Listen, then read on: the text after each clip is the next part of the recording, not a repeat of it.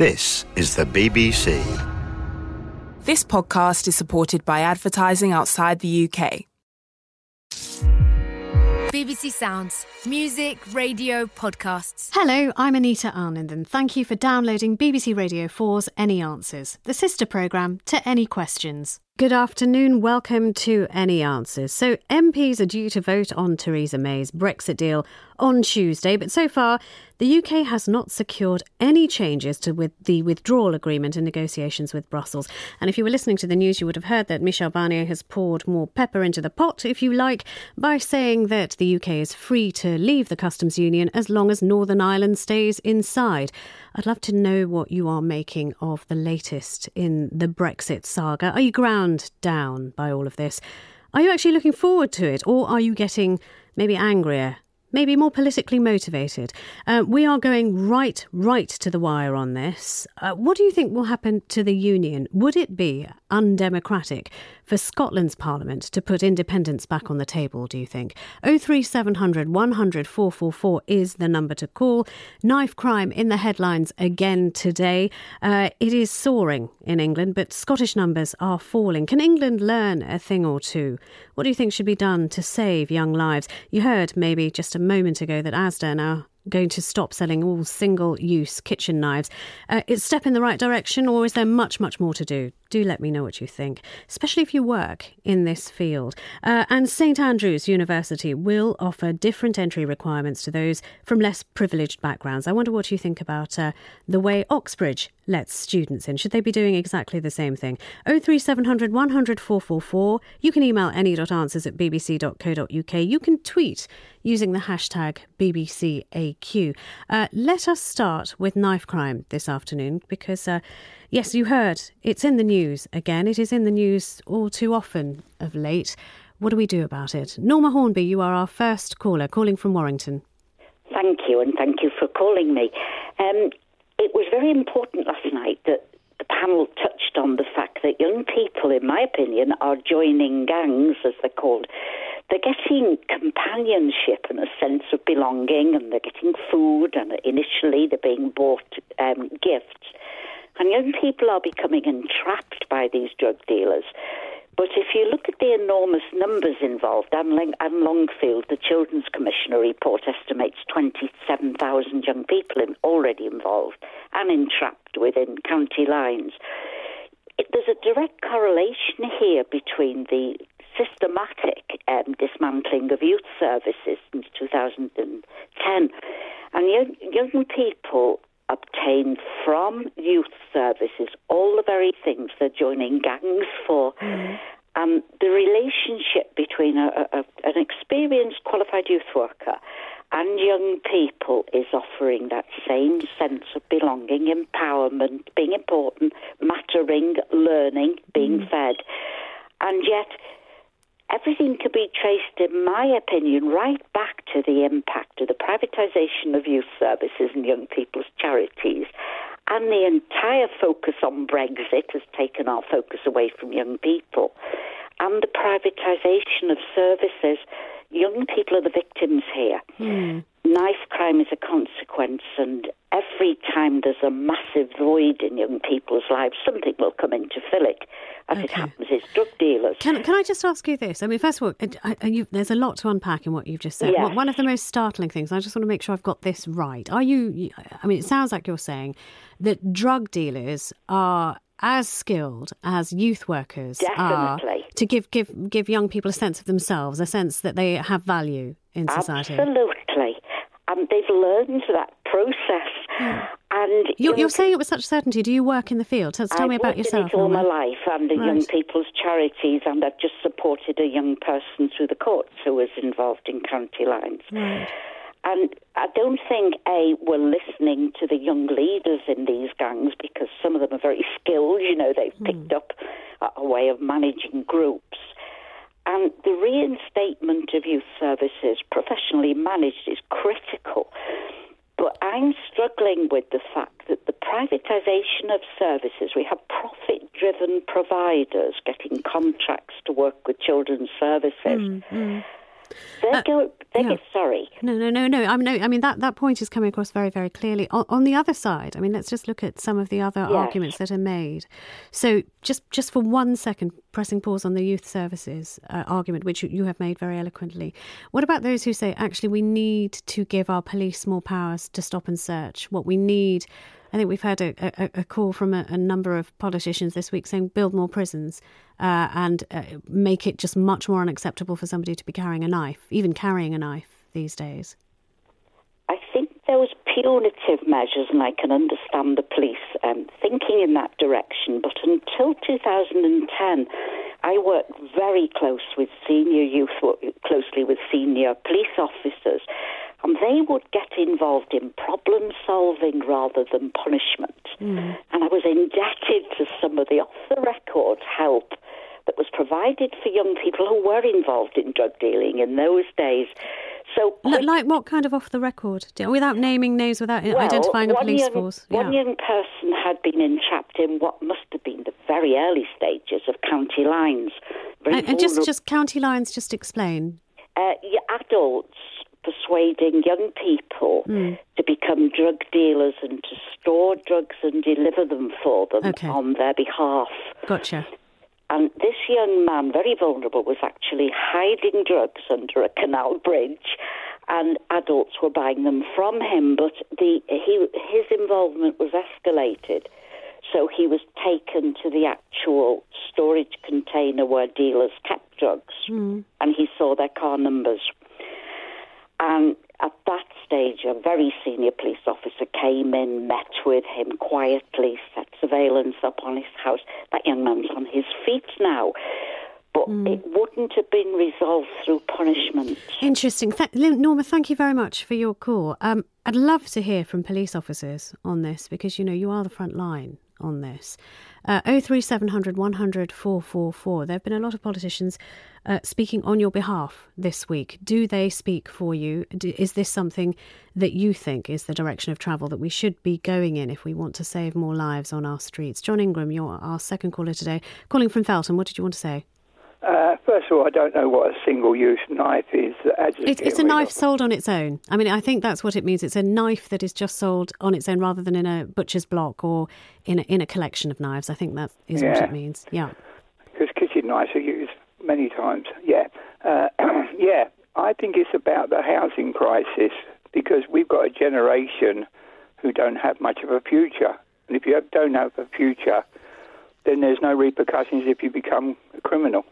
And that's why, according to what I heard on Radio London a couple of days ago, 73% of gang members are white, young men and women around this country.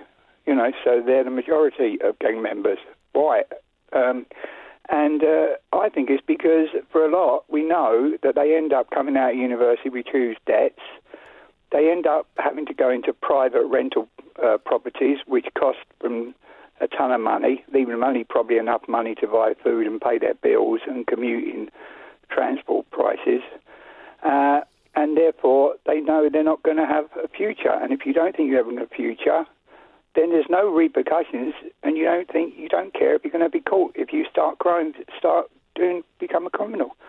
So I can't see how it's not going to how it's going to get better until we start fixing the housing crisis, where mm. the previous generation had low cost roofs over their head, had enough money left to go, you know, to nightclubs and meet somebody, fall in love, get married, have a couple of kids, go on family holidays.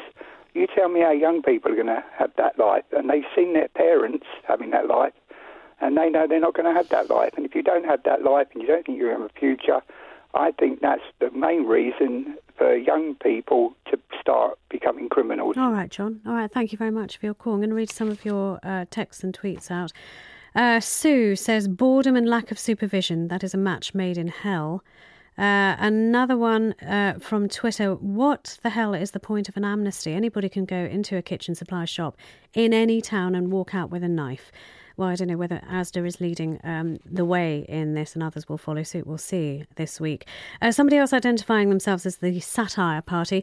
Uh, we agree with Theresa May. Spiralling youth crime isn't just down to the Tories cutting police. The Tories cutting youth services, community outreach programmes, and school budgets have probably contributed too. Alan says, let teenagers sleep in until 11 ish, then go to school until 7 or 8. Work their body clock, not against it. Oh, that's interesting. Uh, this one here, although the numbers were similar in around 2003, there's been a sharp rise in the number of years with 285 uh, fatal stabbings in 2018. If that sounds bad, there were 108 gun deaths on average every day in the United States last year. Not sure the point there, but um, more of your thoughts. Anne is calling us from Newcastle. Hello, Anne. Hello. Hi, what did you want to say? Um, I was interested in the comment from one of the questioners last night saying that her son lived in the East End and she wished that he didn't. Um, I was at Queen Mary College, that's London University, in the 1980s, Mm-hmm. uh, studying law. And the East End in those days was actually a fantastic area. It was vibrant. There was the wonderful Jewish community and the history there, um, the Indian community in Brick Lane. And it did work. It did work. And my point is that those of us who voted Brexit were held up as a kind of, you know, pariah. People almost hold a cross up to us. But actually, all the evidence is that um, being a member of the EU has created a kind of tsunami of all these problems. So, do you think knife crime is a result of being a member of the EU? Um, I think it's got a lot to do with it. People who, like the last caller, were speaking up for, you know, indigenous white people. We've had feminism at the same time, which means there's, you know, there's often no one cooking for children. Um, it, it's it's a lot of things together, and I don't understand why all the evidence shows that um, being a member of the EU has um, been an absolute disaster for, um, you know, our, our agriculture under the CAP. Um, you know, free movement of goods, money laundering, people I mean, trafficking. yeah, I mean, that- yeah, Um, that- I don't understand why yeah. people say that Brexit is such a bad thing. Surely it's the common sense solution. Right, okay. But if, as the last caller has said, that this is an economic thing as well, largely, you know, he was speaking very passionately that people who have money in their pocket, who have the chance to, as he, you know, very effectively said, you know, go out to a nightclub in, of an evening, have a sense of their future ahead of them, can fall in love, have a life. If, if, Years ago, before we went in the EU, that was the case. All right, so this is okay. All right, so it's it's the EU and feminism. And th- thank you for your call. Let, let other people have a say as well. Oh three seven hundred one hundred four four four is the number to call. Uh, let us talk to Janet Sturge, who's calling us from Maidstone. Hello. Hello. Hi. What did you want to say? Um, all, so all sorts of uh, measures have been suggested, and they're all good, um, especially the ones that say uh, it's it's no good. The punitive element is a no-starter. You have to you have to. It's re-education, and schools have been mentioned, and youth clubs have been mentioned. Now there's a, a, a relatively cheap because I know both of those are under pressure financially, but there's a relatively cheap possibility. I don't know um, whether the resources would spread to all the areas, um, but there's an organisation called Alternatives to Violence, and it operates in schools and youth clubs, and um, trained volunteers uh, lead workshops to help young people realize they don't have to resort to violence, um, but at the same time, they also help to build self esteem.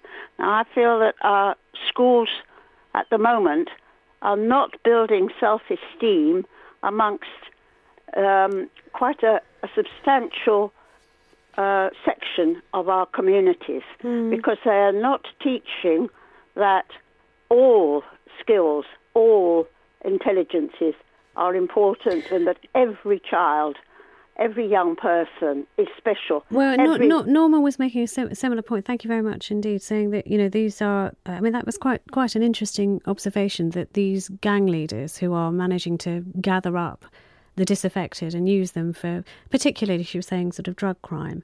What they are doing is they're dealing in self-esteem. They're saying you sell drugs for us, and we will give you a position, a status. Um, 03700 100 444. Still very keen to hear from a police officer. What do you think? Is missing. And anonymity is, is of course, understandable if you want to talk to us. Uh, some of your tweets. Um, this one here on Twitter uh, consult with and listen to ambulance drivers and paramedics. They know which areas are the issue and prioritise police resources and patrols in those areas. Pool second police resources from quieter, less crime intensive areas. Uh, Stephanie says lessons can be learned from the Scot- Scottish example to knife crime. However, these lessons can only be applied if new policies and resources are put in place to implement them. Another one here policing alone will not solve knife crime, says Alan Marshall, though it might help to have community policing again. Cuts to youth services, education funding, leading to more exclusions and as heads look for savings. Uh, CAMHS, social care, etc., all contribute to, and this is all happening in the name of austerity. Uh, another one here uh, from Maximilian Asda's stopping selling individual kitchen knives, is it? I suppose a determined potential criminal will be put off by the price of a set. Let's take one more on this, and then uh, we can talk about universities. We can talk about Brexit. Uh, Paul Pritchard is calling us from Harrogate. Hello. Hello. Hi, Paul. What did you want to say? Well, I just I agree with many of the previous callers. I think they make some excellent points. Although I do not agree with the lady who seemed to blame the EU for these problems. In fact, my view would be the opposite: that young people uh, largely voted. Uh, to remain in the EU, and so that is one of the factors that makes them feel excluded from society in the sense their views are not taken account of on that. Uh, I, I mean, mean, there are other yeah. things as well. Yeah, uh, just on the EU question, mm. though. I mean, are you are you assuming that the people who are involved in knife crime are those who are politically engaged enough to give a fig about the Brexit well, vote? That did occur to me, and I think that's a fair point. But I think there is an insidious. Uh, uh, feeling amongst the young that the, the, the, the narrative they hear is a narrative that is one that they didn't opt for. And it's in a subtle way, it's just another aspect uh, of their sense of alienation from society. Okay, so what do we do about that, Paul? If that's what it, what is at the root of the problem, you think? What well, do we do I mean, that? I think it's it's true about the school offloading uh, pupils seen as difficult, and that's more often to do with the school looking to protect their exam results in the league tables rather than for the benefit of pupils themselves. Um, and I think that uh, gives a chronic sense of rejection for a pupil to be uh, excluded from school. Um, there's also the issue that parents increasingly are faced with both having to work now to make ends meet, um, and so when they're both out, perhaps on shift work, and there's mm. no no stable figures at home, that's another reason for young people to feel that you know they're being abandoned in some sense. Mm, well, one of our uh, previous callers was, was putting it down to feminism that, that mothers are not at home. Uh, I, I, mean, it's a similar argument that you're making that there needs to be somebody at home. That's that's one of the issues. Yeah, mm. um, I would mm. say so. And then, of course, the, the fact that they look to the future and you know the whole generation rent issue and the the fact that they may have to stay longer at home with their parents, they don't feel independent. I just, I just cast around and I think, why would young people now feel that society is looking out for them? And when there's that general sense of a society that, that isn't looking out for them, you know, that's when you're vulnerable. That's when you mm. look for someone to be your quotes family. And if that's a gang, well, that's what who okay. they'll join. Paul, thank you. Thank you very much indeed. Just two more uh, thoughts on this, and then we'll talk about education and uh, the, the things that Oxbridge might be able to learn from St Andrews University, which will have different entry requirements for people from different economic backgrounds. Uh, this one here I live in southeast London, says Mick. And I simply do not understand why we pussyfoot around so and are so liberal in this country. Anyone at all carrying a knife should receive a mandatory prison sentence. Why is that a problem for us, for heaven's sake? And another one here stop and search is a double edged. Uh, I think that's a unintended pun there. Uh, it tackles the symptom but exacerbates the disease by creating an unhealthy atmosphere. It is essential to address the first, and the most effective way is to get the cooperation of parents. This is a huge untapped resource. Here's my suggestion let the police contact by email or letter or via community officers all parents of school age children to explain the situation. Propose stop and search as a safety measure and ask for their support. Say that this measure will, not, will only be introduced if they agree to it. Parents feel both worried and helpless, and I believe they are looking for a lead. Um, I was sort of asking for police officers, and what I didn't ask for, uh, and what I'm very grateful I think we have on the line, is somebody who's a member of a gang, because of course that is uh, the other side of all of this. And Darren, thank you very much for, for calling us up. You used to be part of a gang, yes? Yeah, this this this matter's not just been going on for a couple of years. I'm 37 now. And uh, used, when I was 15 and leaving school, when we was at school, we used to come home and basically um, we had nothing else to do. This point, they was already shutting all the youth centres down, all the rest of it. So we was left with nothing left to do apart from uh, where I lived on a council estate. All right, it was deprived, and yeah, there's not a lot to do. So people then, what we did is we went home, we got changed on the local local park. We went down there. I'm not ashamed to say, to drink alcohol. Some of my mates used to drink cannabis and weed, not because they wanted to, because of the boredom that was involved. Used to hang around on a bench, and uh, and and they got involved with with smoking. Of the friends smoked it, mm. or people with us smoked it. Now then, that what happens then is you end up getting the cannabis and weed on like a tap, but then you owe that money back to the drug dealer. And then what happens then is to pay that money back, or you get filled in. Basically, you end up where you have to, uh, if you like, run the rounds for them. It wasn't me doing that, but that was my friends. And then you become into a, if if you like, uh, you're in a vicious circle, mm. and then it's from that. And and simply carrying the knives, it's not because they want to uh, one of my friends that used to carry it, it was simply yes for his own protection because yeah he'd got himself involved in in in what he'd got himself involved in, but then obviously then you get yourself you know in if you like uh, people don't like you and people you know uh, maybe going to attack you, so then you have to carry a knife for your own protection. Darren, how, what was the difference between you and your mate who carried a knife? I mean, you haven't said that you carried a knife, did you? Well, well, the thing is, the difference is, I, I, luckily enough, uh, my mother and father used to give me money uh, and things to, if you like, uh, so I could buy what I wanted. That wasn't the case for some of my mm. friends that obviously had to uh, come out and they they they got into smoking weed and cannabis, and what they did is uh, to get the the, the cannabis and weed would get it on if you like if it's like a you know a tap, get it get it on like. tick so yeah no no I, I understand yeah. what you're saying Darren you're 37 now um, and I don't know what where you are in the world um, right now and what what you're yeah, no, uh, yeah, I'm, I, I didn't mean geographically, but I meant sort of in your life. Oh. How did you get out of oh, that? Right. How did you get out of that sort well, of vicious I, look, circle that you described? Well, uh, to be fair, the the way I got out of that circle was was was upon myself that uh, I didn't man I managed to be strong if you like and um, and I managed to not get involved with smoking the cannabis the weed as my mm. friends did and yeah I did drink and the police let's be honest even the police used to come and uh, you know if you like move us on but they only moved us on and we moved to the next corner even stop and search won't work because when you see a police officer coming and you're in the middle of a park, if you're carrying a knife or you're carrying something you shouldn't carry, you just move it and put it somewhere while they search you and then move on.